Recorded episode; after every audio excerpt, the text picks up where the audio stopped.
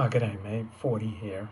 So, for many intellectuals I grew up around, such as my father, uh, feelings were, were something that you should transcend through reason, but uh, you can't think away your feelings. Now, you can modify your thinking to have an effect on feelings, but your feelings, your emotions, and your body are all constantly affecting each other. So, if you're feeling stressed, that's going to result in tighter muscles. And that's also going to narrow the range of your thinking. So, if you're thinking clearly and freely, that should uh, reduce unnecessary emotional drama. And if you're free and easy in your body, that should reduce unnecessary emotional drama and constricted thinking. So your feelings are constantly affecting your thinking and your body.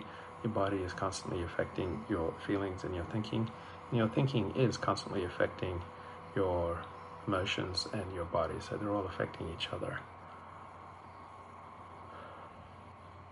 But uh, one one use of feelings that I've I've learned in twelve step work is feelings are a good indicator of your state of alignment, or lack thereof. So there's a 12 step concept that if we are disturbed, there's something wrong with us. And I just think that is incredibly challenging and profound. So for me, when I get out of alignment with my higher power, when I get out of alignment with God, when I get out of alignment with my best self, I notice that uh, uh, my thinking becomes increasingly frightened and selfish and cruel and turbulent, and that I tend to oscillate between feeling like um, nobody can touch me, I'm untouchable, I'm uh, in control, um, I'm a man, you know, grandiosity, to feeling, you know, hopeless and helpless and incredibly vulnerable. So when I get on these, you know, great emotional jags, then that lets me know I'm out of alignment. So sometimes I'll be around other people and I'll start being afraid and I'll start feeling incredibly vulnerable and I'm wondering if other people like me. And that's always a signal that I'm out of alignment.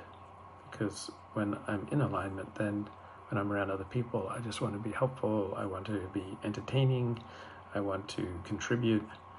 And uh, so that's that's a useful orientation to be with around other people. But when my when my fear, my vulnerability, and uh, say my hopelessness and helplessness starts to overwhelm me, that lets me know that I'm out of alignment and I need to get back to working the 12 steps.